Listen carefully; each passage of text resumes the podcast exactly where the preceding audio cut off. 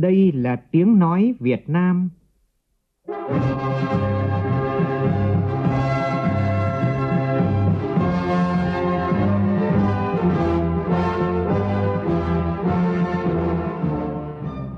là tiếng nói Việt Nam, phát thanh từ Hà Nội, thủ đô nước Cộng hòa xã hội chủ nghĩa Việt Nam.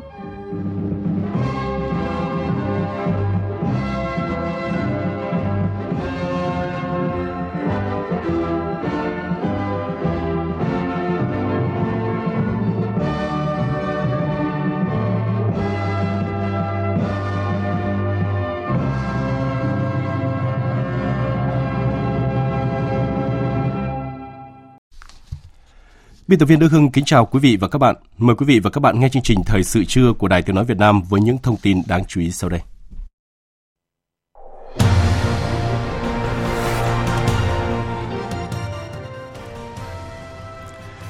Chủ tịch Quốc hội Vương Đình Huệ thăm và làm việc tại tỉnh Hưng Yên. Phó Thủ tướng Trần Hồng Hà yêu cầu các đơn vị và địa phương liên quan kiểm điểm rõ trách nhiệm về việc triển khai chậm tiến độ dự án cảng hàng không quốc tế Long Thành. 35 năm kể từ khi xảy ra sự kiện bi tráng Gạc Ma và sự hy sinh anh dũng của 64 chiến sĩ Hải quân Nhân dân Việt Nam, lịch sử mãi khắc ghi và biết, biết ơn sâu sắc những người con ưu tú đã hiến trọn đời mình cho Tổ quốc. Từ năm nay, Quỹ đổi mới sáng tạo Vingroup sẽ có thêm học bổng sinh viên với tổng giá trị hơn 12 tỷ đồng mỗi năm để dành cho sinh viên các ngành trọng yếu. Trong phần tin thế giới, bán đảo Triều Tiên liên tục dậy sóng khi sáng nay quân đội Hàn Quốc thông báo Triều Tiên lại vừa bắn một tên lửa đạn đạo ngoài khơi bờ biển phía đông. Liên minh Mỹ, Anh, Australia hay còn gọi là AUKUS công bố chi tiết về kế hoạch cung cấp cho Australia các tàu ngầm tấn công chạy bằng năng lượng hạt nhân. Động thái được cho là bước đi quan trọng nhằm gia tăng ảnh hưởng tại khu vực Ấn Độ Dương, Thái Bình Dương.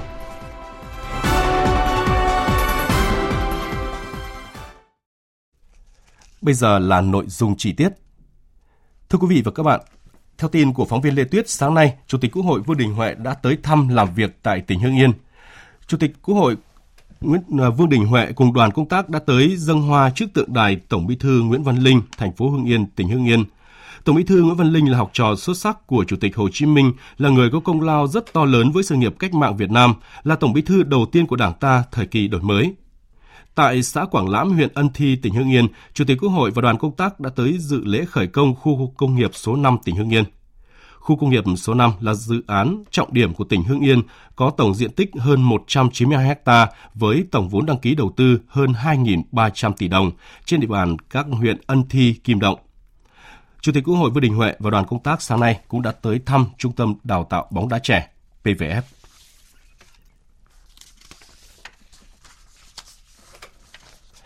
Sáng nay tại thành phố Đà Nẵng, Ban liên lạc Hội Cựu chiến binh Công binh Hải quân thành phố Đà Nẵng đã tổ chức lễ tưởng niệm 35 năm ngày hy sinh của các anh hùng liệt sĩ tại đảo Gạc Ma. Dự lễ kỷ niệm có đại diện Bộ Tư lệnh Vùng 3 Hải quân, gia quyến thân nhân các liệt sĩ. Phản ánh của phóng viên Thành Long. Tại khu vực lễ, các cựu chiến binh công binh hải quân và thân nhân các liệt sĩ có mặt từ sớm, mỗi người một việc. Người thì chỉnh lại từng tấm ảnh, bảng tên, người thì sửa lại lọ hoa cho thật trang trọng. Lặng lẽ một góc, ông Lê Văn Xuân, 83 tuổi, cha liệt sĩ Lê Văn Xanh ở phường Hoa Cường Bắc, quận Hải Châu, thành phố Đà Nẵng, đôi mắt đượm buồn. Ông Xuân cho biết, gia đình có bốn con trai, anh Lê Văn Xanh là anh cả. Ngày Xanh hy sinh, tuổi mới đôi mươi. Trăng 64 chiến sĩ mà bị mất rồi trăng nó có con tôi nhưng mà bữa nay là 35 năm nhưng mà nó vẫn còn mới thông tin tôi hình như mới bữa qua mới đây vinh dự quá răng không tiếc được tuổi 20 21 răng không tiếc mà nếu ờ, ơ tiếc cái tuổi đó thì còn chi cái đất nước này đến ngày 14 ba thì nhà nước cũng tổ chức như đây làm cho những người cha mẹ như chúng tôi rất thỏa mãn quanh bất cái nhớ con rồi. Ngày 14 tháng 3 năm 1988, 64 người lính đảo Gạc Ma trong cuộc chiến không cân sức đã vĩnh viễn nằm xuống dưới biển sâu. Sự kiện Gạc Ma đã minh chứng tinh thần yêu nước của những người con ưu tú trong khi làm nhiệm vụ bảo vệ biển đảo thiêng liêng của Tổ quốc, trong đó có 10 chàng trai trẻ của tỉnh Quảng Nam Đà Nẵng cũ. Không một ai bị lãng quên và không ai được phép quên lãng. Đó là lời của các đồng chí, đồng đội và cựu binh Gạc Ma luôn nhắc nhở nhau trong nhiều năm qua. Tại buổi lễ hôm nay, Ban liên lạc Hội cựu chiến binh công binh Hải quân thành phố Đà Nẵng dành những phần quà nhỏ tặng thân nhân các liệt sĩ. Tại đây, mỗi gia đình ôm tấm bia giấy mang tên con mình, liệt sĩ gạc ma rồi đốt và khấn nguyện hương hồn các anh mãi bất tử. Sau đó, vòng hoa đăng kết hình cờ Tổ quốc được thả xuống dòng sông Hàn, trôi ra biển tỏ lòng tưởng nhớ, tri ân các liệt sĩ gạc ma năm xưa. Đại tá Nguyễn Văn Khánh, Phó trưởng ban liên lạc Hội cựu chiến binh công binh Hải quân thành phố Đà Nẵng bày tỏ: Thông qua những cái hoạt động này để chúng tôi gửi lại cho thế hệ trẻ, cho nhân dân trên các vùng biển nói chung và đặc biệt là dân dân cả nước hiểu rõ sâu sắc hơn về quần đảo Trường Sa, Hoàng Sa là một trong những lãnh thổ chủ quyền thiêng liêng bất khả xâm phạm của Việt Nam. Vào ngày này, 35 năm trước, 64 liệt sĩ siết tặt chặt tay cầm cờ Tổ quốc tạo nên vòng tròn bất tử bảo vệ đảo Gạc Ma vào ngày 14 tháng 3 năm 1988, mặc cho đạn pháo kẻ thù dội vào đã trở thành biểu tượng bất khuất của lòng yêu nước. 35 năm trôi qua, những người mẹ, người thân của các liệt sĩ hy sinh ở đảo Gạc Ma không nguôi nỗi đau thương nhớ. Có người mẹ đến cuối đời vẫn cất giữ lá thư, kỷ vật của con bên mình. Nhóm phóng viên Đình Thiệu và Thành Long có bài viết Sống mãi với những di vật của liệt sĩ Gạc Ma. Mời quý vị và các bạn cùng nghe. Những ngày này, ngôi nhà của bà Trần Thị Huệ, mẹ liệt sĩ Lê Thế ở phường An Hải Tây, quận Sơn Trà, thành phố Đà Nẵng, đông người lui tới. Trên bàn thờ, di ảnh của liệt sĩ Lê Thế đổi mũ và trang phục Hải quân Nhân dân Việt Nam với nụ cười thật tươi.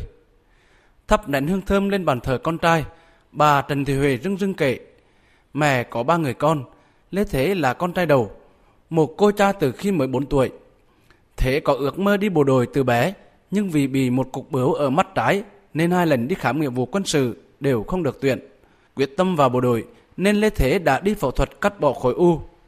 35 năm trôi qua, bà luôn giữ lá thư cũng là kỷ vật duy nhất còn lại của con trai bên mình. Bức thư được mẹ ép plastic cẩn thận. Những nét chữ cuối cùng của anh Thế được mẹ Huệ cất giữ như bảo vật và coi đó như xương cốt của anh. Năm 2017, sau khi bảo tàng Gạc Ma tại thành phố Cam Ranh hoàn thành, bức thư được mẹ tặng lại cho phòng lưu trữ di vật liệt sĩ Gạc Ma trong khu tưởng niệm. Mẹ photo lại một bản riêng để lưu giữ. Lá thư với nét chữ nghiêng luôn dặn dò mẹ giữ gìn sức khỏe vì đó là điều quý giá nhất. Cuối lá thư, con trai mẹ hẹn ngày trở về Đà Nẵng, nhưng không ngờ đó mãi là lời hẹn ước dở dang.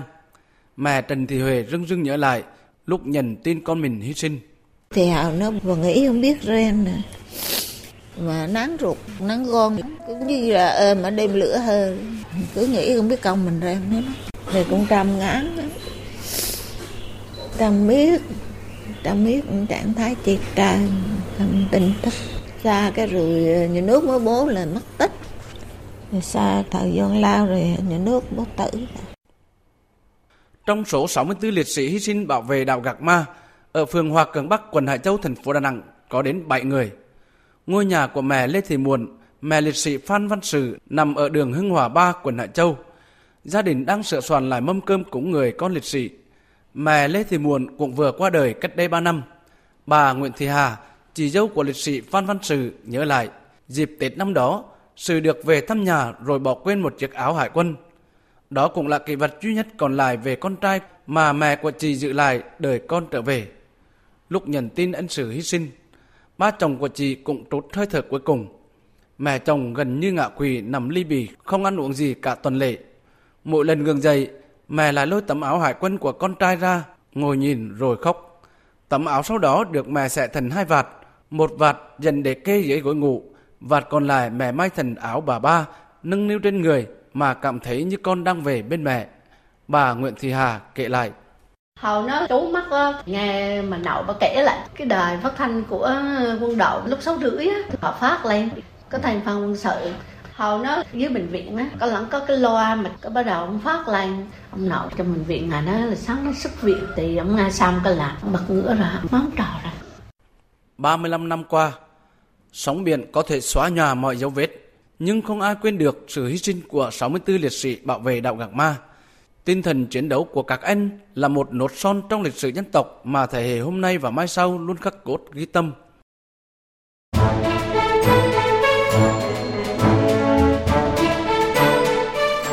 Góp ý dự thảo luật đất đai sửa đổi.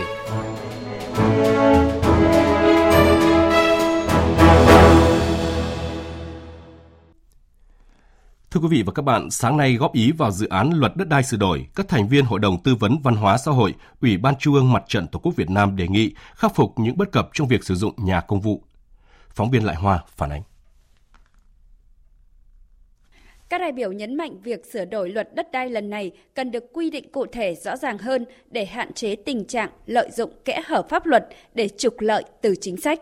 Quan tâm đến nhà công vụ, ông Nguyễn Viết Chức, Ủy viên Hội đồng Tư vấn Văn hóa Xã hội cho rằng nhà ở công vụ được dùng để cho các đối tượng thuộc diện được ở nhà công vụ thuê trong thời gian đảm nhận chức vụ công tác. Đây là chính sách đúng đắn để đảm bảo điều kiện về nhà ở cho cán bộ hoàn thành nhiệm vụ. Tuy nhiên, do thực hiện không đúng chức năng nhiệm vụ dẫn đến nhiều bất hợp lý trong sử dụng nhà công vụ bất hợp lý ngay cả trong cán bộ, chứ chưa nói chuyện cán bộ với dân thường. Cán bộ của ông đến hai, ba lần nhà. Đơn để xin nhà rất là tống thiết. Người ta xét và người ta cấp cho nhà. Thì cấp nhà không được thì bây giờ là bán nhà. Bán nhà nhưng mà giá ở ngoài thì nó độ khoảng độ 5 10 tỷ. Như giá mà mua, bán cho cán bộ thì có dăm 300 triệu. Dẫn tới một cái điều bất hợp lý. Lý bất công không công bằng ngay cả trong cán bộ với nhau và không công bằng giữa cán bộ với người dân. Nguyên Thứ trưởng Bộ Nội vụ Trần Anh Tuấn đề nghị giao cho một bộ thống nhất quản lý nhà nước về nhà công vụ và khi hết nhiệm vụ hoặc chuyển công tác khác thì trả lại nhà công vụ, tránh để hiểu sai là đặc quyền, đặc lợi. Khi hết thời gian thực hiện nhiệm vụ rồi, rời khỏi công vụ rồi thì anh phải trả lại. Đấy, cái đấy nó phải rõ ràng và cần thiết quy định trong luật này. Thế là sau này là khỏi mất lòng ai cả. Chứ còn nhiều khi mình động vào những cái đấy nó tế nhị vấn đề đó thì à, phải có một cách tiếp cận và hiểu cho nó đúng là nhà công vụ chỉ để phục vụ cho những người thực thi công vụ khi rời khỏi công vụ rồi trả lại cho nhà nước. Ở một góc nhìn khác, ông Trần Phù Tiêu, nguyên Chủ tịch Mặt trận Tổ quốc tỉnh Phú Thọ đề nghị làm rõ khái niệm nhà công vụ. Nhà công vụ phải phục vụ cho tất cả các đối tượng, công chức, viên chức. Phải có những cái khái niệm hết sức cụ thể về nhà công vụ. Thầy giáo lại đi thuê những cái nhà lụp sụp thế thì làm sao mà nghiên cứu làm sao mà dạy học tốt được mặc là những người công nhân họ phải có cuộc sống đảm bảo về vật chất về tinh thần về mối quan hệ xã hội thì người ta mới yên tâm người ta sản xuất người ta lao động được cho nên là cái khái niệm nhà công vụ theo tôi là phải phục vụ cho tất cả mọi người được gọi là công chức viên chức trên cơ sở đó thì khi quy hoạch đô thị và các khu dân cư đấy thì ta phải có quy hoạch dành cho quy hoạch này Tại hội nghị, các đại biểu cho rằng bỏ khung giá đất là điểm đổi mới căn bản nhằm xóa bỏ cơ chế quản lý đất theo hành chính áp đặt sang xây dựng bảng giá đất sát với giá thị trường. Do đó để đưa bảng giá đất sát với giá thị trường, cần thành lập một cơ quan định giá độc lập để hỗ trợ xây dựng bảng giá đất, thẩm định lại kết quả xác định giá đất, điều chỉnh khi có biến động. Như vậy, giá đất mới đảm bảo được tính độc lập về chuyên môn, tính trung thực khách quan, đảm bảo giá đất phù hợp với giá thị trường và không chịu áp lực chi phối từ các nhóm lợi ích. Bên cạnh đó, việc xây dựng nhà ở xã hội là chính sách rất nhân văn cho những người khó khăn.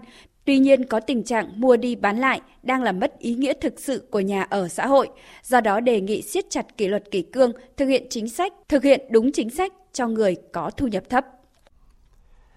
Văn phòng Quốc hội cho biết theo dự kiến phiên họp thứ 21 của Ủy ban Thường vụ Quốc hội sẽ khai mạc vào ngày mai 15 tháng 3 và bế mạc vào ngày 20 tháng 3.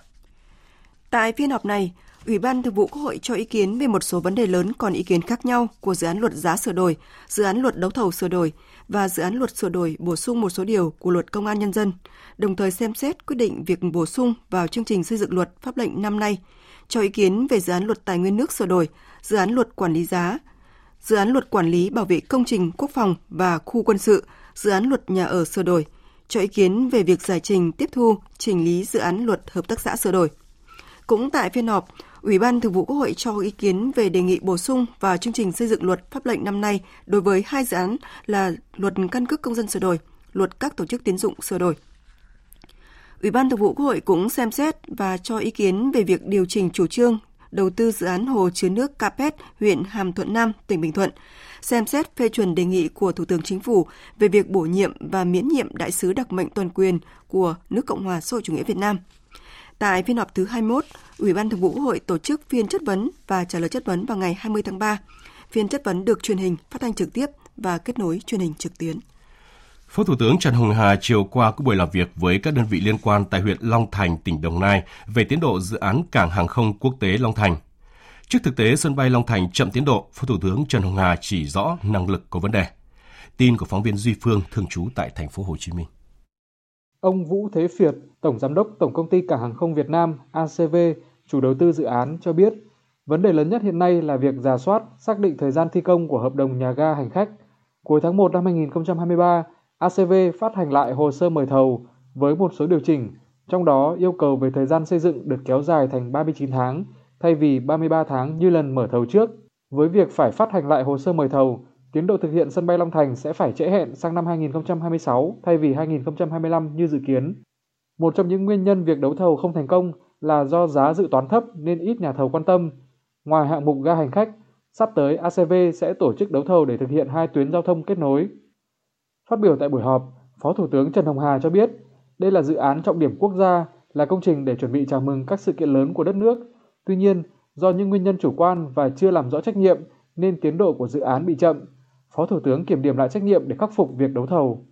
Cái đấu thầu lần thứ nhất không xong là có vấn đề rồi. Rõ ràng thì năng lực của chúng ta rồi nhưng mà chúng ta không nhận ra nên là chúng ta làm. Báo cáo về vấn đề muộn và xin thêm thời gian đấy thì giao Bộ Giao thông Vận tải.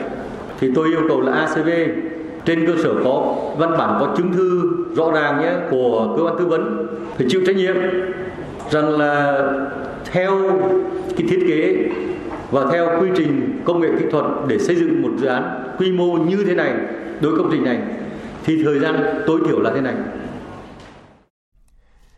Ủy ban nhân dân thành phố Hồ Chí Minh vừa ban hành quy định về hệ số điều chỉnh giá đất hay còn gọi là hệ số K để lập phương án bồi thường hỗ trợ và tái định cư lấy ý kiến người dân có đất bị thu hồi trên địa bàn năm 2023. Tin của phóng viên thường trú tại thành phố Hồ Chí Minh. Đối với đất ở, mức thấp nhất của hệ số K là 3 lần so với bảng giá đất, cao nhất là 25 lần. Khu vực trung tâm thành phố Hồ Chí Minh có hệ số thấp hơn khu vực ngoại thành như Thủ Đức, Củ Chi, Hóc Môn, Bình Chánh và Nhà Bè. Với đất nông nghiệp, hệ số K dao động từ 5 đến 38 lần so với bảng giá đất. Khu vực các quận nội thành cao hơn khu vực ngoại thành. Còn với đất thương mại dịch vụ thuộc nhóm đất phi nông nghiệp không phải là đất ở được tính bằng 80% giá đất ở liền kề. Các loại đất khác như đất công cộng có mục đích kinh doanh, đất xây dựng trụ sở cơ quan, công trình sự nghiệp, đất nghĩa trang, y tế, giáo dục, tôn giáo bằng 60% giá đất ở liền kề. Hiệu lực thi hành của quyết định này kể từ ngày 18 tháng 3 tới. Hệ số ca ban hành năm nay có tăng lên so với năm ngoái. Cụ thể, hệ số cũ để bồi thường đất ở cao nhất là 15 lần và đất nông nghiệp cao nhất là 35 lần so với bảng giá đất do nhà nước ban hành tỉnh Sơn La vừa công bố quyết định phê duyệt các đề án phát triển và định hướng phát triển các khu du lịch quốc gia nhằm cụ thể hóa nghị quyết mục tiêu đến năm 2030, du lịch thực sự trở thành ngành kinh tế mũi nhọn của địa phương. Theo quyết định phê duyệt đề án phát triển khu du lịch quốc gia Mộc Châu đủ điều kiện công nhận năm 2025, trong 5 điều kiện với 20 tiêu chí đã có 16 tiêu chí đạt, trong đó 8 tiêu chí đạt ở mức khá. Phấn đấu đến năm 2025, khu du lịch quốc gia Mộc Châu được công nhận trở thành một trong những khu du lịch hàng đầu của vùng Trung Du và miền núi Bắc Bộ. Ủy ban Nhân dân tỉnh Sơn La cũng công bố quyết định phê duyệt đề án định hướng phát triển du lịch vùng lòng hồ Thủy Điện Sơn La trở thành khu du lịch quốc gia với 3 phân khu gồm du lịch biển hồ Quỳnh Nhai, du lịch nghỉ dưỡng Mường La, du lịch gắn với bảo tồn thiên nhiên. Mục tiêu là đến năm 2024, vùng lòng hồ Thủy Điện Sơn La được đưa vào danh mục là khu du lịch tiềm năng phát triển thành du lịch quốc gia. Năm 2025, định hướng phát triển vùng lòng hồ Thủy Điện Sơn La theo hướng thành khu du lịch quốc gia. Ông Trần Xuân Việt, Phó Giám đốc Sở Văn hóa Thể thao và Du lịch tỉnh Sơn La cho biết. Hiện nay thì Sở đang à, xây dựng kế hoạch và đang nghiên cứu để chuyển đổi số đảm bảo được số hóa các cái số liệu về du lịch, số hóa dữ liệu về khu điểm, các cái tài nguyên du lịch về hoạt động quản lý để làm sao đẩy mạnh tuyên truyền quảng bá, quản lý và nâng cao hiệu quả trong hoạt động phát triển du lịch. Sở Du lịch tỉnh Quảng Ninh vừa tổ chức hội nghị chuẩn bị đón khách du lịch Trung Quốc, trong đó đề xuất khôi phục lại tuyến du lịch tàu biển từ Bắc Hải, Quảng Tây đến Hạ Long, Quảng Ninh. Vũ Miền, phóng viên Đài tiếng nói Việt Nam thường trú tại khu vực Đông Bắc thông tin. Tại hội nghị, Sở Du lịch tỉnh Quảng Ninh đã thông tin những nội dung đề xuất của cơ quan quản lý nhà nước phía Quảng Tây và Quảng Ninh, trong đó tập trung vào việc cùng phát triển thị trường du lịch ao bao, song phương và du lịch biên giới, xây dựng các sản phẩm du lịch mới, khôi phục lại hoạt động dịch vụ xe du lịch tự lái qua biên giới Việt Trung. Các đơn vị lữ hành phía Trung Quốc đề nghị sớm phục hồi tuyến du lịch tàu biển từ Bắc Hải, Quảng Tây đến Hạ Long, Quảng Ninh, sớm thống nhất về phương thức hợp tác kinh doanh và cho phép một số hãng lữ hành của Việt Nam tham gia khai thác để đảm bảo cạnh tranh công bằng. Việc mở lại các tuyến du lịch truyền thống về cả đường bộ và đường biển sẽ thúc đẩy việc phục hồi du lịch bền vững, có trật tự và bảo vệ quyền lợi của du khách Trung Quốc cũng như các đơn vị kinh doanh du lịch. Trung tá Phạm Quang Huy, Phó Tham mưu trưởng Bộ đội Biên phòng tỉnh Quảng Ninh cho biết. Cán bộ chiến sĩ, đồn biên phòng cửa khẩu Cảng Hòn Gai thì đã sẵn sàng làm tất cả các thủ tục, các cái tuyến tàu biển nước ngoài có liên quan đến cái sử dụng hộ chiếu nên là đề nghị là du lịch lữ hành được lưu tâm để chúng ta thực hiện đúng quy định. Khách du lịch Trung Quốc là thị phần khách quan trọng của cả nước. Quảng Ninh cũng là địa phương tiên phong xây dựng các phương án đón khách du lịch từ thị trường truyền thống Trung Quốc, với mong muốn hoàn thành mục tiêu đón khoảng 2 triệu lượt khách quốc tế trong năm nay.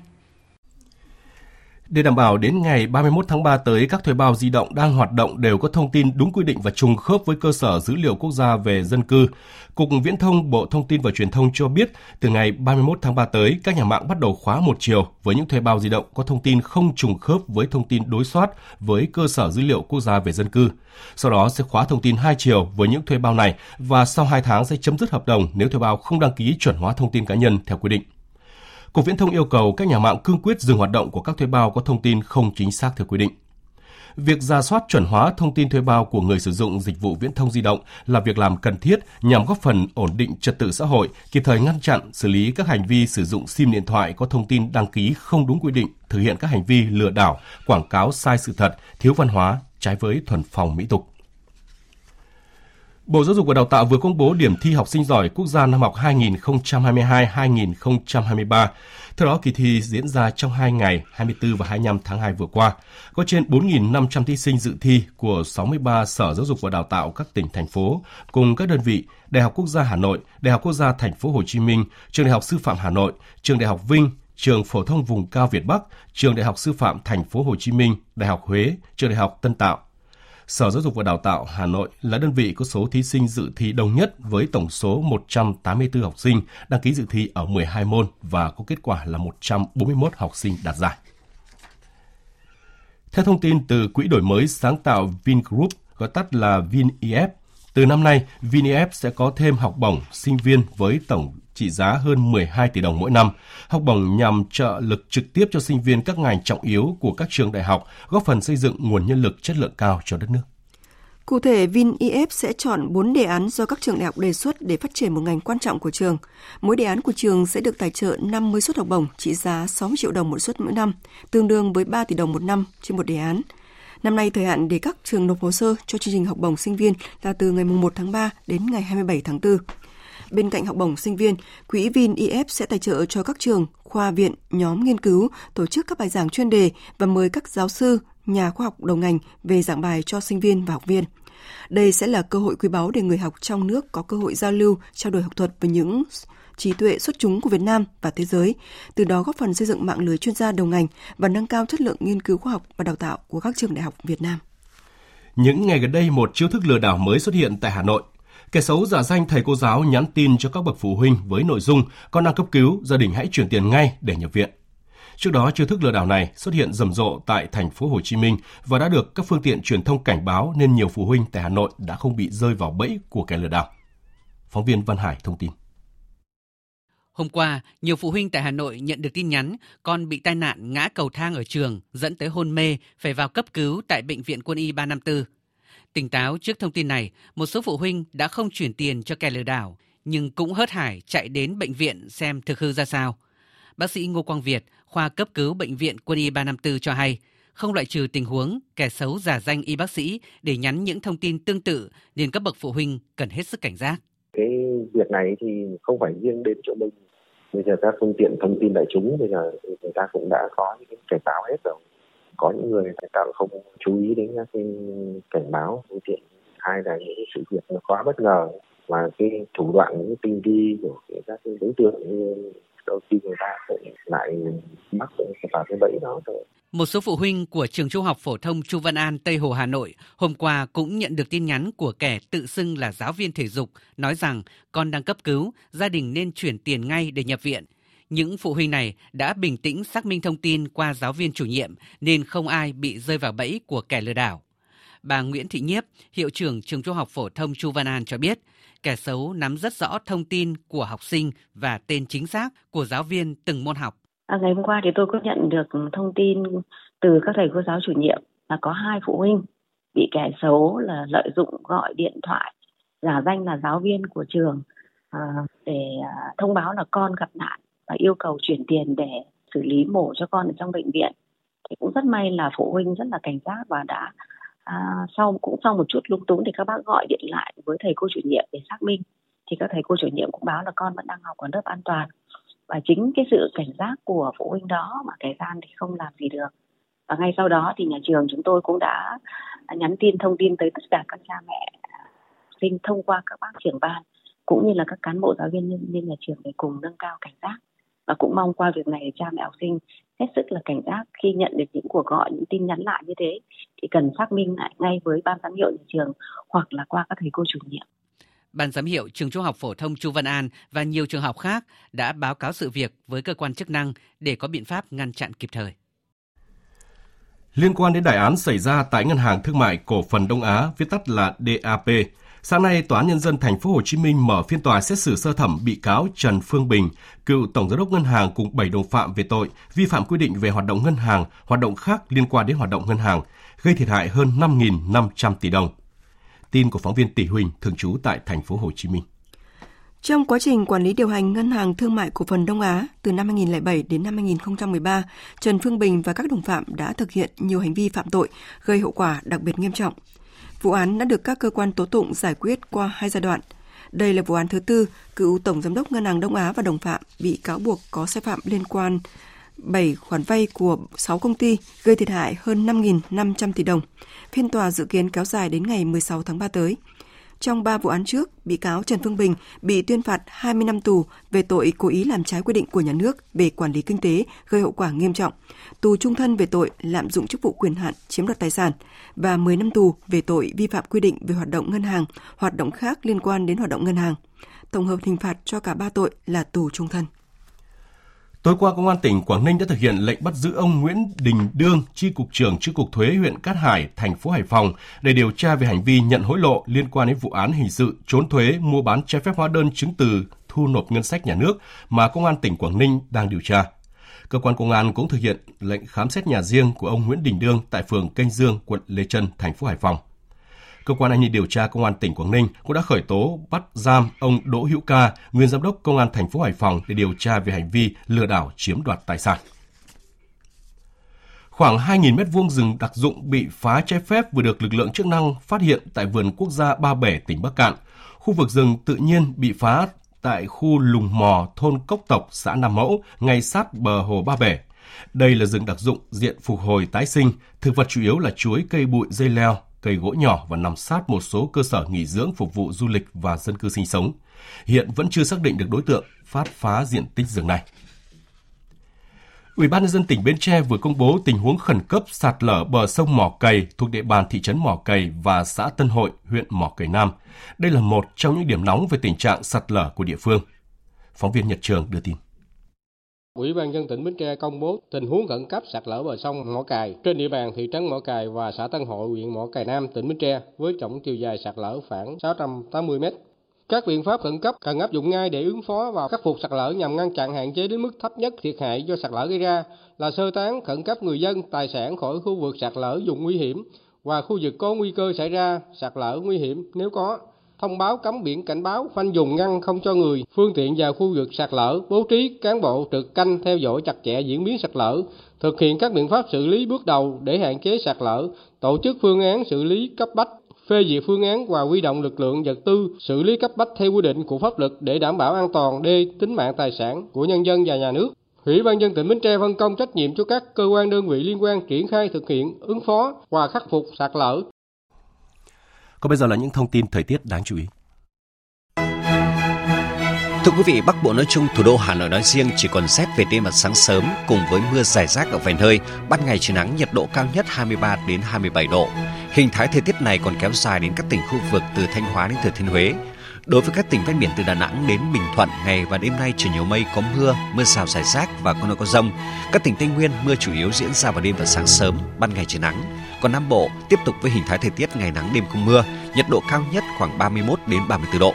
còn trên biển do áp cao lạnh lục địa tăng cường nên nhiều vùng biển nằm trong cảnh báo gió mạnh và sóng lớn như vùng biển từ Bình Thuận đến Cà Mau, khu vực biển Đông bao gồm vùng biển quần đảo Hoàng Sa và Trường Sa. Chương trình thời sự trưa sẽ được tiếp tục với phần tin thế giới. Bán đảo Triều Tiên liên tục dậy sóng những ngày gần đây với hàng loạt diễn biến nóng nguy hiểm. Sáng nay, quân đội Hàn Quốc thông báo Triều Tiên lại vừa bắn một tên lửa đạn đạo ngoài khơi bờ biển phía đông, động thái mới nhất trong loạt vụ thử vũ khí của Triều Tiên giữa lúc Mỹ và Hàn Quốc tiến hành cuộc tập trận quân sự chung lớn nhất trong nhiều năm. Tổng hợp của biên tập viên Phương Anh. Một ngày sau khi Mỹ Hàn Quốc tổ chức tập trận quy mô lớn lá chắn tự do, quân đội Hàn Quốc sáng nay thông báo Triều Tiên đã bắn hai tên lửa đạn đạo tầm ngắn về phía ngoài khơi bờ biển phía đông nước này. Các tên lửa được phóng từ khu vực Yangon, tỉnh Nam Hoang He trong khoảng thời gian từ 7 giờ 41 phút sáng đến 7 giờ 51 phút giờ địa phương.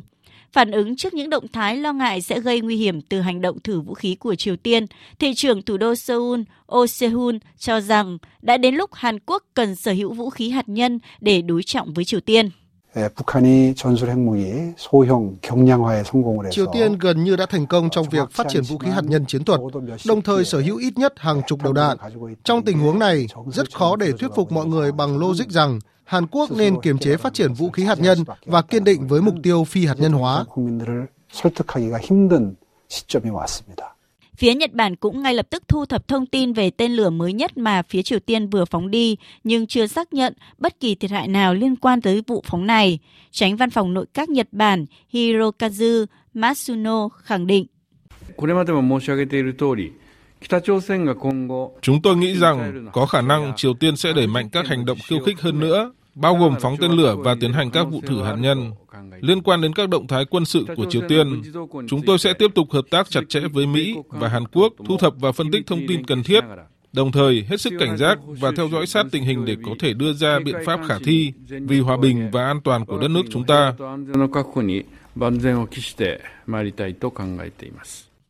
Cố vấn an ninh quốc gia Mỹ Jake Sullivan hôm nay nhấn mạnh Mỹ sẽ không để bất kỳ bước đi nào của Triều Tiên ngăn cản hoặc hạn chế các hành động cần thiết của Mỹ nhằm bảo vệ sự ổn định trên bán đảo Triều Tiên. Kế hoạch mua sắm tàu ngầm của Australia trong khuôn khổ thỏa thuận AUKUS vừa được tiết lộ sáng nay khi nước này cho biết sẽ chi 368 tỷ đô la Australia để mua 3 tàu ngầm chạy bằng năng lượng hạt nhân của Mỹ và tự chế tạo 8 tàu ngầm thế hệ mới do Anh thiết kế và sử dụng công nghệ của Mỹ. Việt Nga, phóng viên Đài tiếng nói Việt Nam thường trú tại Australia thông tin. Phát biểu tại San Diego, Mỹ, Thủ tướng Australia Albanese khẳng định việc trang bị tàu ngầm chạy bằng năng lượng hạt nhân là để củng cố an ninh quốc gia nâng cao khả năng phòng thủ và đảm bảo sự ổn định trong khu vực. Thỏa thuận AUKUS mà chúng tôi xác lập ngày hôm nay tại San Diego là khoản đầu tư lớn nhất vào năng lực quốc phòng của Australia từ trước cho đến nay, nhằm củng cố an ninh quốc gia và sự ổn định trong khu vực, xây dựng tương lai cho ngành chế tạo tại Australia với khoản đầu tư kỷ lục cho kỹ năng, việc làm, hạ tầng cơ sở để gia tăng năng lực phòng thủ trong tương lai. Chính phủ của tôi quyết tâm đầu tư vào khả năng phòng thủ của đất nước, đồng thời cũng quyết tâm thúc đẩy an ninh bằng cách đầu tư vào các mối quan hệ trong khu vực. Để chấn an sự lo ngại trong khu vực liên quan đến vấn đề hạt nhân trong dự án mua sắm kỷ lục này, Thủ tướng Albanese khẳng định sẽ tiếp tục tuân thủ các nghĩa vụ theo Hiệp ước không phổ biến vũ khí hạt nhân và Hiệp ước Rarotonga về một khu vực Nam Thái Bình Dương không có vũ khí hạt nhân. Thỏa thuận mua sắm tàu ngầm chạy bằng năng lượng hạt nhân của Australia không chỉ là câu chuyện của riêng nước này mà còn thể hiện mức độ hợp tác mới, tin tưởng và sâu sắc hơn giữa ba nước đồng minh gồm Australia, Mỹ và Anh khi Australia trở thành quốc gia thứ hai mà Mỹ đồng ý chia sẻ công nghệ đẩy hạt nhân, trong khi Anh chia sẻ thiết kế tàu ngầm thế hệ mới. Động thái này được cho là bước đi quan trọng nhằm gia tăng ảnh hưởng tại khu vực Ấn Độ Dương, Thái Bình Dương. Tổng hợp của biên tập viên Hạnh Phúc. Phát biểu tại căn cứ Hải quân San Diego, California, cùng với các nhà lãnh đạo Anh và Australia, Tổng thống Mỹ Joe Biden đã gọi thỏa thuận cung cấp tàu ngầm tấn công chạy bằng năng lượng hạt nhân cho Australia là một phần của cam kết chung hướng tới một nền kinh tế tự do và rộng mở, với hai đồng minh mạnh mẽ và có năng lực nhất của Mỹ ở khu vực Ấn Độ Dương-Thái Bình Dương. Hôm nay chúng ta đang ở thời điểm lịch sử, thời điểm mà chúng ta tăng cường khả năng răn đe và thúc đẩy ổn định. Điều đó ảnh hưởng quan trọng đến triển vọng hòa bình trong nhiều thập kỷ tới. Tôi tin rằng sự hợp tác ba bên chưa từng có là minh chứng cho sức mạnh của mối quan hệ lâu dài đoàn kết của chúng ta và cam kết chung trong việc đảm bảo Ấn Độ Dương-Thái Bình Dương tự do và rộng mở. Tổng thống Mỹ Joe Biden đánh giá đây là quyết định có tính thay đổi cuộc chơi trong cuộc đua gia tăng ảnh hưởng tại khu vực Ấn Độ Dương-Thái Bình Dương khi lần đầu tiên Mỹ chia sẻ công nghệ đẩy hạt nhân kể từ sau một cam kết tương tự của Mỹ với Anh vào những năm 1950. Trung Quốc, mặc dù không bị nêu đích danh là mục tiêu của hợp tác quân sự ba bên Anh, Mỹ, Australia, tuy nhiên cũng đã có những phản ứng khá gay gắt trước thỏa thuận ba bên này. Người phát ngôn Bộ Ngoại giao Trung Quốc Mao Ninh trước đó cho biết, Liên quan đến sự hợp tác tàu ngầm hạt nhân này giữa Mỹ, Anh, Australia, Trung Quốc đã nhiều lần tuyên bố quan điểm nghiêm túc của mình. Chúng tôi cho rằng sự hợp tác giữa ba nước tiềm ẩn nguy cơ phổ biến vũ khí hạt nhân nghiêm trọng, tác động đến hệ thống không phổ biến vũ khí hạt nhân quốc tế, kích động chạy đua vũ trang, phá hoại hòa bình và ổn định ở khu vực châu Á-Thái Bình Dương. Liên Hợp Quốc và Nga đã bắt đầu đàm phán về việc gia hạn sáng kiến ngũ cốc Biển Đen – Sáng kiến này sẽ cho phép Ukraine xuất khẩu ngũ cốc qua các cảng ở vùng biển này. Thứ trưởng Ngoại giao Nga Sergei Vesinin cho biết Nga không phản đối việc gia hạn thỏa thuận ngũ cốc, còn được gọi là sáng kiến ngũ cốc biển đen, nhưng chỉ trong 60 ngày. Phóng viên Đài tiếng nói Việt Nam thường trú tại Liên bang Nga đưa tin. Thứ trưởng Ngoại giao Nga Sergei Venisin cho biết, cuộc đàm phán giữa đại diện của Moscow và Liên Hợp Quốc về tình hình liên quan đến thỏa thuận ngũ cốc đã được tổ chức tại Geneva. Theo nhà ngoại giao này, do tính chất trọn gói của các thỏa thuận được ký tại Istanbul, do Tổng thư ký Liên Hợp Quốc Antonio Guterres đề xuất, phía Nga không phản đối việc gia hạn thỏa thuận nhưng chỉ trong 60 ngày, sau khi thời hạn thứ hai hết hạn vào ngày 18 tháng 3. Thứ trưởng Ngoại giao Nga Venisin nhấn mạnh rằng Moscow sẽ xác định quan điểm tiếp theo của mình tùy thuộc vào tiến độ thực sự trong việc cung cấp các sản phẩm của Nga ra thị trường thế giới. Kênh đào Suez của Ai Cập thông báo lập kỷ lục mới về số liệu thống kê vận chuyển hàng ngày và đạt tốc độ vận chuyển hàng ngày cao nhất trong lịch sử. Phóng viên Ngọc Thạch từ Ai Cập đưa tin. Cơ quan quản lý kênh đào Suez cho biết kỷ lục mới của kênh đạt được với 107 tàu đi qua từ cả hai hướng trong một ngày mà không cần chờ đợi. Kết quả này đã được chỉ vài tuần sau khi kênh đào Suez đã được doanh thu hàng tháng cao nhất trong lịch sử vào tháng riêng năm 2023 là 802 triệu đô la. Theo cơ quan quản lý kênh đào Suez cho biết, sự bùng nổ lớn về tốc độ vận chuyển hàng ngày trong kênh là nhờ dự án kênh đào Suez mới, trong đó kênh đào đã tăng số lượng và khả năng hấp thụ, đồng thời nâng cao khả năng sẵn sàng tiếp nhận các tàu khổng lồ hiện đại. Theo một chiến lược đầy tham vọng, để phát triển tuyến đường thủy này, Ai Cập đang thực hiện dự án phát triển khu vực phía Nam để cho phép tăng tỷ lệ an toàn hàng hải và tăng thêm khoảng 6 tàu trong công suất của kênh. Đêm qua theo giờ Việt Nam, Bộ trưởng Tài chính 20 nước sử dụng đồng tiền chung châu Âu còn gọi là Eurozone đã nhóm họp để thảo luận về hàng loạt vấn đề liên quan. Cuộc họp này rất được quan tâm khi sẽ đưa ra những định hướng cho việc triển khai chính sách tài khóa của khu vực Eurozone trong thời gian tới. Theo quan điểm của Bộ trưởng Tài chính các nước sử dụng đồng tiền chung châu Âu, việc kích thích tài khóa trên diện rộng đối với tổng cầu trong giai đoạn 2023-2024 là không cần thiết. Thay vào đó, chính sách tài khóa của khu vực Eurozone cần phải đảm bảo tính bền vững thông qua xử lý các khoản nợ trung hạn, ưu tiên triển khai các dự án chuyển đổi xanh và chuyển đổi số, đồng thời tăng cường đầu tư vào các ngành sản xuất giúp nâng cao khả năng phục hồi và tái thiết nền kinh tế.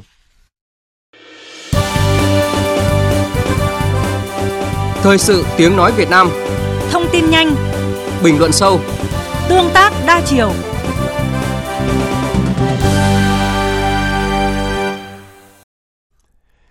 Thưa quý vị và các bạn, năm nay sẽ là điểm khởi đầu cho 50 năm tuyệt vời hơn nữa trong quan hệ đối tác giữa Vương quốc Anh và Việt Nam.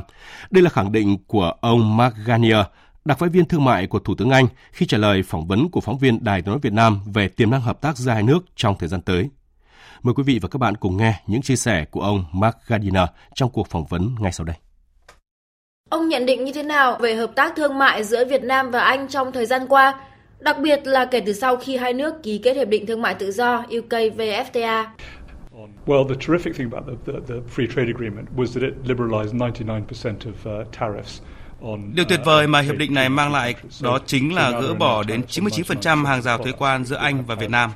Kết quả là thương mại giữa nước tăng lên rõ rệt trong năm ngoái. Ví dụ một sản phẩm mà chúng tôi rất tự hào đó là rượu Scotch Whisky thì xuất khẩu đến Việt Nam đã tăng lên gấp 3 lần. UK về FTA cũng có ý nghĩa vô cùng quan trọng đối với Anh, đặc biệt là sau khi Anh rời khỏi Liên minh châu Âu và mong muốn được ký kết các hiệp định tự do của riêng mình với các nước đối tác. Theo tôi, hiệp định UK về FTA nói riêng và các hiệp định thương mại tự do nói chung mang đến hai lợi ích. Một là giúp cho trao đổi thương mại giữa hai nước trở nên dễ dàng hơn.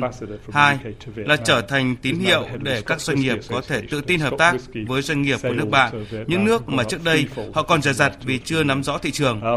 Dù sao thì chúng ta cũng phải hiểu thương mại là sự trao đổi giữa các doanh nghiệp với nhau và điều quan trọng là phải làm sao tạo điều kiện thuận lợi nhất cho sự hợp tác này.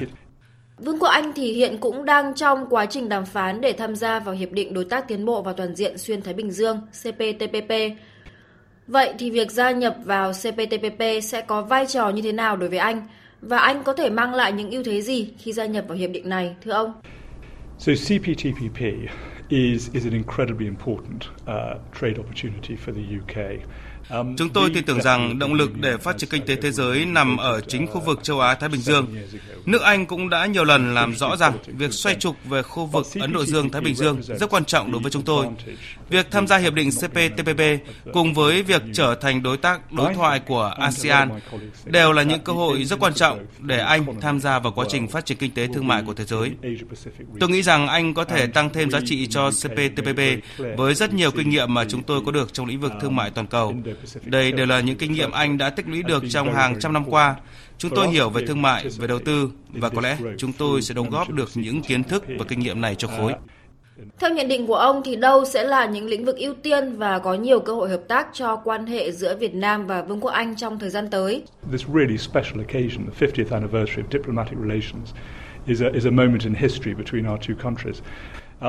This really special occasion, the 50th anniversary of diplomatic relations, is a, is a moment in history between our two countries. Sự kỷ niệm 50 năm quan hệ ngoại giao Anh Việt Nam là một thời khắc lịch sử của hai nước chúng ta. Đây cũng là lúc để chúng ta cùng điểm lại những ưu tiên trong hợp tác hai nước.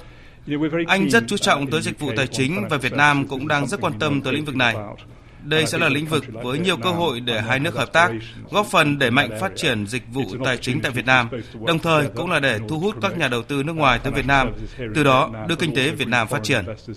Ngoài ra, giáo dục cũng có vai trò rất quan trọng. Tôi hiểu rằng giáo dục chính là cốt lõi của văn hóa Việt Nam. Chúng ta đều biết rằng người dân được tiếp cận với giáo dục thì đất nước mới thành công được. Và một lần nữa, tôi nghĩ rằng anh có thể hỗ trợ cho Việt Nam trong lĩnh vực này. Thêm vào đó, cần khẳng định rằng anh cũng thu được nhiều lợi ích và được học hỏi rất nhiều từ chính các sinh viên Việt Nam tới học tập tại Anh. Tiếp đó, một điều cần nhắc đến nữa chính là sự bền vững. Hiện yếu tố này đóng vai trò quan trọng đối với cả thế giới. Chúng ta chỉ có một hành tinh này để sống thôi, nên phải gìn giữ nó thật cẩn thận. Như vậy, rõ ràng là hai nước sẽ có rất nhiều cơ hội để cùng hợp tác nhằm tăng tính bền vững. Nhìn chung thì trong tương lai sẽ có rất nhiều lĩnh vực mà anh hy vọng tiếp tục đẩy mạnh hợp tác với Việt Nam và mong rằng đây sẽ là điểm khởi đầu của 50 năm tuyệt vời hơn trong quan hệ hợp tác giữa nước chúng ta. Vâng, xin cảm ơn ông vì những chia sẻ vừa rồi. Vừa rồi là cuộc phỏng vấn của phóng viên Anh Thư với ông Mark Gardiner, đặc phái viên thương mại của Thủ tướng Anh về tiềm năng hợp tác giữa hai nước trong thời gian tới. Tiếp tục chương trình thời sự trưa nay là trang tin đầu tư tài chính và bản tin thể thao. Trang tin đầu tư tài chính. Thưa quý vị và các bạn, giá vàng thế giới tăng vượt 1.910 đô la Mỹ một ounce. Cùng chiều ở thị trường trong nước, giá vàng SJC niêm yết mua vào ở mức 66 triệu 300 nghìn đồng một lượng và bán ra 67 triệu 20 nghìn đồng một lượng. Công ty Bảo Tín Minh Châu niêm yết giá vàng rồng thăng long mua vào ở mức 54 triệu 510 nghìn đồng và bán ra 55 triệu 360 nghìn đồng một lượng. Trên thị trường tiền tệ, tỷ giá trung tâm của đồng Việt Nam với đô la Mỹ được Ngân hàng Nhà nước công bố hôm nay ở mức 23.639 đồng đổi một đô la. Trên thị trường trái phiếu, công ty cổ phần đầu tư và kinh doanh Nam An vừa hoàn tất đợt huy động 4.700 tỷ đồng trái phiếu trong bối cảnh nhiều doanh nghiệp kể cả ngân hàng đang gặp khó khăn trong việc huy động vốn từ kênh trái phiếu.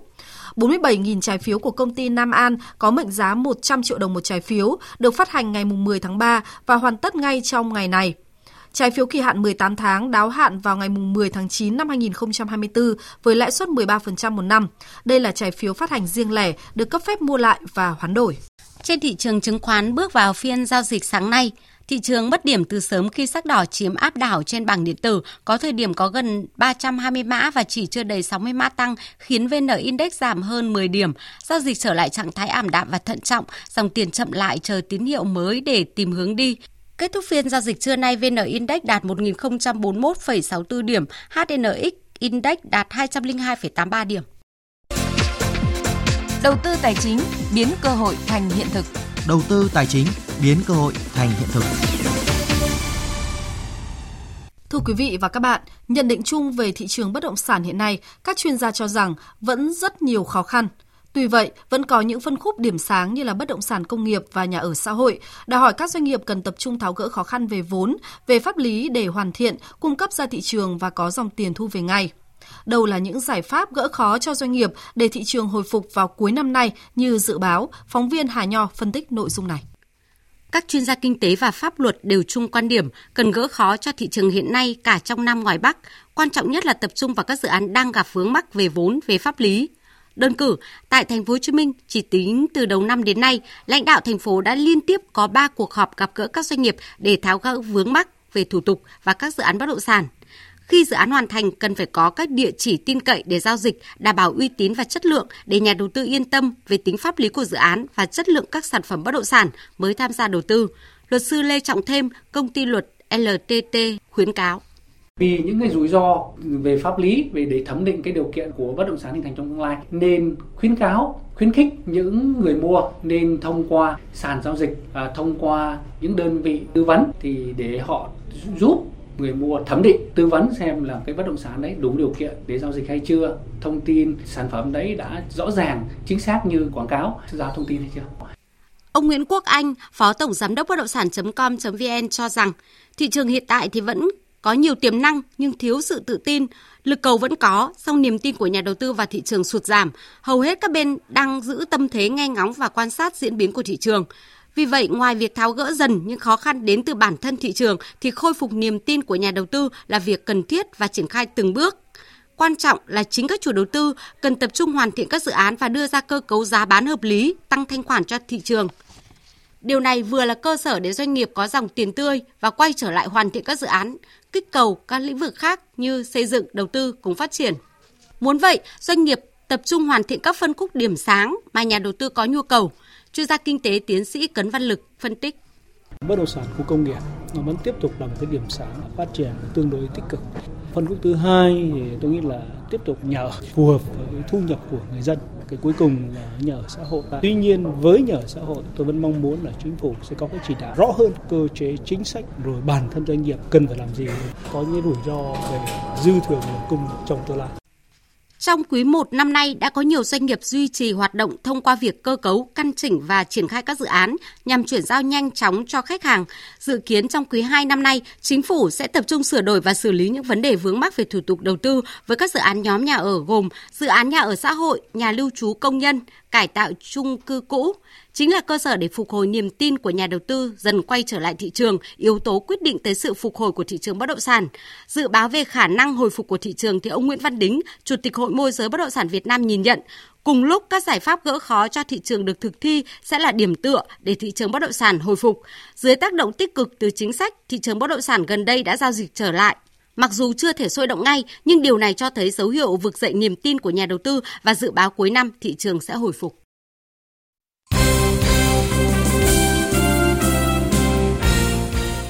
Thưa quý vị và các bạn, hôm nay đội tuyển bóng đá nữ Việt Nam bước vào ngày tập thứ tư ở Cẩm Phả, Quảng Ninh để chuẩn bị cho vòng loại thứ nhất Olympic 2024. Trong vài buổi tập gần đây, ban huấn luyện chủ yếu cho các cầu thủ rèn những bài kỹ chiến thuật, tăng sức mạnh và sự khéo léo như chạy vượt rào, chạy bước chéo, dẫn bóng, luồn bóng qua cột. Huấn luyện viên Mai Đức Trung cho biết. Chúng tôi đã gọi bổ sung thêm một số vận động viên trẻ lên.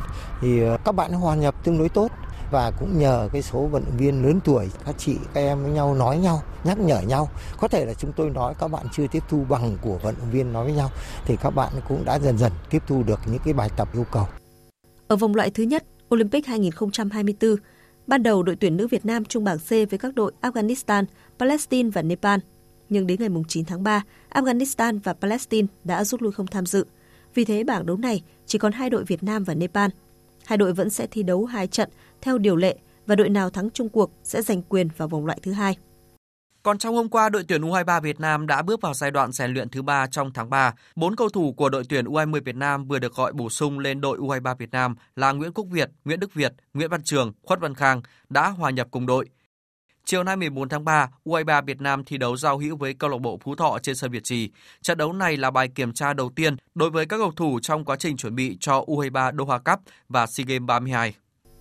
Giải Futsal HD Bank vô địch quốc gia 2023 bắt đầu khởi tranh từ ngày 19 tháng 3 đến ngày 18 tháng 4 đối với giai đoạn lượt đi và từ ngày 28 tháng 6 đến ngày 4 tháng 8 đối với giai đoạn lượt về.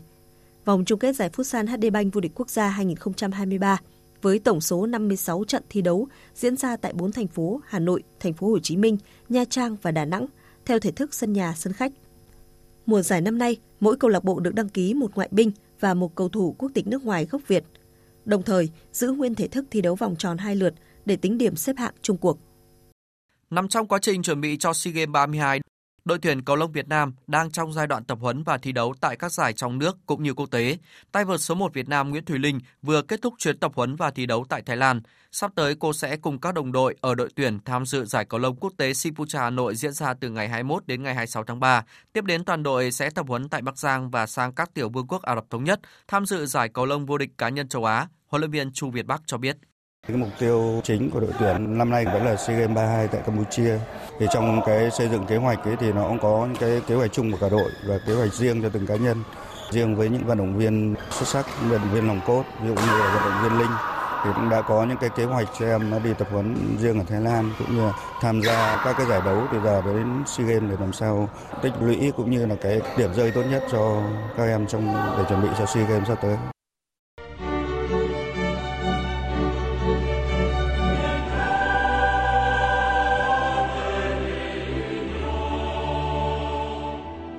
Dạng sáng mai diễn ra hai trận đấu lượt về thuộc vòng 1/8 UEFA Champions League khi Manchester City tiếp Leipzig và Inter Milan làm khách của FC Porto. Ở lượt đi, Manchester City hòa Leipzig một đều, còn Inter Milan vượt qua FC Porto 1-0. Do luật bàn thắng sân nhà, sân khách đã được Liên đoàn bóng đá châu Âu bãi bỏ, nên trong trường hợp các đội có số bàn thắng bằng nhau sau hai lượt trận, họ sẽ phải thi đấu thêm hiệp phụ trong trận lượt về. Nếu vẫn chưa phân thắng thua thì tiến hành đá luân lưu huấn luyện viên Pep Guardiola nêu quyết tâm sẽ cùng Man City đánh bại Leipzig ở trận đấu sáng mai để giành quyền vào tứ kết. Thật tuyệt khi chúng tôi được xem là ứng viên vô địch của mùa giải, nhưng vẫn còn đấy nhiều đội bóng mạnh khác như Napoli, Inter Milan, AC Milan, Real Madrid. Leipzig cũng là đội thật sự mạnh. Chúng tôi đã hòa họ ở lượt đi, chúng tôi còn hơn 90 phút ở trên sân. Chúng tôi phải áp đặt được thế trận và cố gắng giành chiến thắng trong trận lượt về. Điều quan trọng không phải là ghi bao nhiêu bàn, mà quan trọng là chiến thắng. Trong khi đó, huấn luyện viên Simone Inzaghi cũng bày tỏ quyết tâm cùng Inter Milan đánh bại FC Porto để vào vòng dành cho 8 đội mạnh nhất. Mục tiêu của chúng tôi là giành chiến thắng. Chúng tôi đã thắng họ ở trận lượt đi và muốn làm được điều tương tự ở trận lượt về. Chúng tôi muốn vào vòng dành cho 8 đội mạnh nhất và muốn làm được việc tốt hơn so với mùa giải trước. Chúng tôi rất có động lực trong trận lượt về. Trước đó đã có 8 đội bóng giành chiến thắng chung cuộc sau hai lượt trận và đoạt vé vào tứ kết gồm Chelsea, Benfica, Bayern Munich và AC Milan.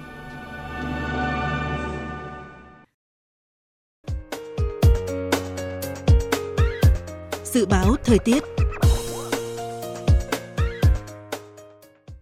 Bắc Bộ chiều nắng đêm có mưa vài nơi, đêm trời rét, nhiệt độ từ 15 đến 27 độ, vùng núi có nơi dưới 14 độ. Khu vực từ Thanh Hóa đến Thừa Thiên Huế chiều nắng đêm có mưa vài nơi, đêm trời rét, nhiệt độ từ 17 đến 26 độ. Khu vực từ Đà Nẵng đến Bình Thuận, phía Bắc chiều có mưa rào rải rác và có nơi có rông, đêm có mưa vài nơi, phía Nam chiều nắng đêm có mưa rào vài nơi, gió đông bắc cấp 3, vùng ven biển cấp 4 đến cấp 5, nhiệt độ từ 20 đến 30 độ. Tây Nguyên chiều nắng đêm có mưa rào và rông vài nơi, nhiệt độ từ 15 đến 29 độ. Nam Bộ chiều nắng đêm không mưa, nhiệt độ từ 21 đến 34 độ. Khu vực Hà Nội chiều nắng đêm có mưa vài nơi, đêm trời rét, nhiệt độ từ 18 đến 27 độ. Dự báo thời tiết biển Vịnh Bắc Bộ có mưa vài nơi tầm nhìn xa trên 10 km, gió đông đến đông nam cấp 3 đến cấp 4. Vùng biển từ Quảng Trị đến Quảng Ngãi có mưa rào rải rác và có nơi có rông, tầm nhìn xa trên 10 km, giảm xuống từ 4 đến 10 km trong mưa, gió đông bắc đến đông cấp 4. Vùng biển từ Bình Định đến Ninh Thuận và vùng biển từ Bình Thuận đến Cà Mau không mưa, tầm nhìn xa trên 10 km, gió đông bắc cấp 4 đến cấp 5, ngày có lúc cấp 6, giật cấp 7 biển động. Vùng biển từ Cà Mau đến Kiên Giang và Vịnh Thái Lan không mưa, tầm nhìn xa trên 10 km, gió đông cấp 4 đến cấp 5. Khu vực Bắc Biển Đông có mưa vài nơi tầm nhìn xa trên 10 km, gió đông bắc đến đông cấp 4 đến cấp 5. Riêng vùng biển phía đông bắc cấp 5 có lúc cấp 6, giật cấp 7 biển động. Khu vực giữa Biển Đông và khu vực quần đảo Hoàng Sa thuộc thành phố Đà Nẵng có mưa rào và rông vài nơi, tầm nhìn xa trên 10 km, gió Đông Bắc cấp 4 đến cấp 5. Khu vực Nam Biển Đông và khu vực quần đảo Trường Sa thuộc tỉnh Khánh Hòa có mưa rào và rông vài nơi, tầm nhìn xa trên 10 km, gió Đông Bắc cấp 5, riêng phía Tây cấp 6, giật cấp 7, cấp 8 biển động. Quý vị và các bạn đang nghe chương trình Thời sự trưa của Đài Tiếng nói Việt Nam. Trước khi kết thúc chương trình, chúng tôi xin tóm lược một số tin chính vừa phát sóng. Sáng nay tại thành phố Đà Nẵng đã diễn ra lễ tưởng niệm 35 năm ngày hy sinh của các anh hùng liệt sĩ tại đảo Gạc Ma. Lịch sử mãi khắc ghi và biết ơn sâu sắc những người con ưu tú đã hiến trọn đời mình cho Tổ quốc. Từ năm nay, Quỹ đổi mới sáng tạo Vingroup sẽ có thêm học bổng sinh viên với tổng trị giá hơn 12 tỷ đồng mỗi năm để dành cho sinh viên các ngành trọng yếu. Theo đó, sẽ xét chọn 4 đề án do các trường đại học đề xuất để phát triển một ngành quan trọng của trường. Mỗi đề án của trường sẽ được tài trợ 50 suất học bổng trị giá 60 triệu đồng một suất mỗi năm, tương đương 3 tỷ đồng một năm một đề án. Năm nay, thời hạn để các trường nộp hồ sơ cho chương trình học bổng sinh viên là từ ngày 1 tháng 3 đến ngày 27 tháng 4. Bán đảo Triều Tiên liên tục dậy sóng những ngày gần đây với hàng loạt diễn biến nóng nguy hiểm. Sáng nay, quân đội Hàn Quốc thông báo Triều Tiên lại vừa bắn một tên lửa đạn đạo ngoài khơi bờ biển phía đông, động thái mới nhất trong loạt vụ thử vũ khí của Triều Tiên giữa lúc Mỹ và Hàn Quốc tiến hành cuộc tập trận quân sự chung lớn nhất trong nhiều năm. Tới đây chúng tôi cũng xin kết thúc chương trình thời sự trưa nay của Đài Tiếng nói Việt Nam. Chương trình do các biên tập viên Đức Hưng, Minh Châu, Thu Hòa cùng kỹ thuật viên Thúy Linh phối hợp sản xuất và thực hiện. Chịu trách nhiệm nội dung Lê Hằng.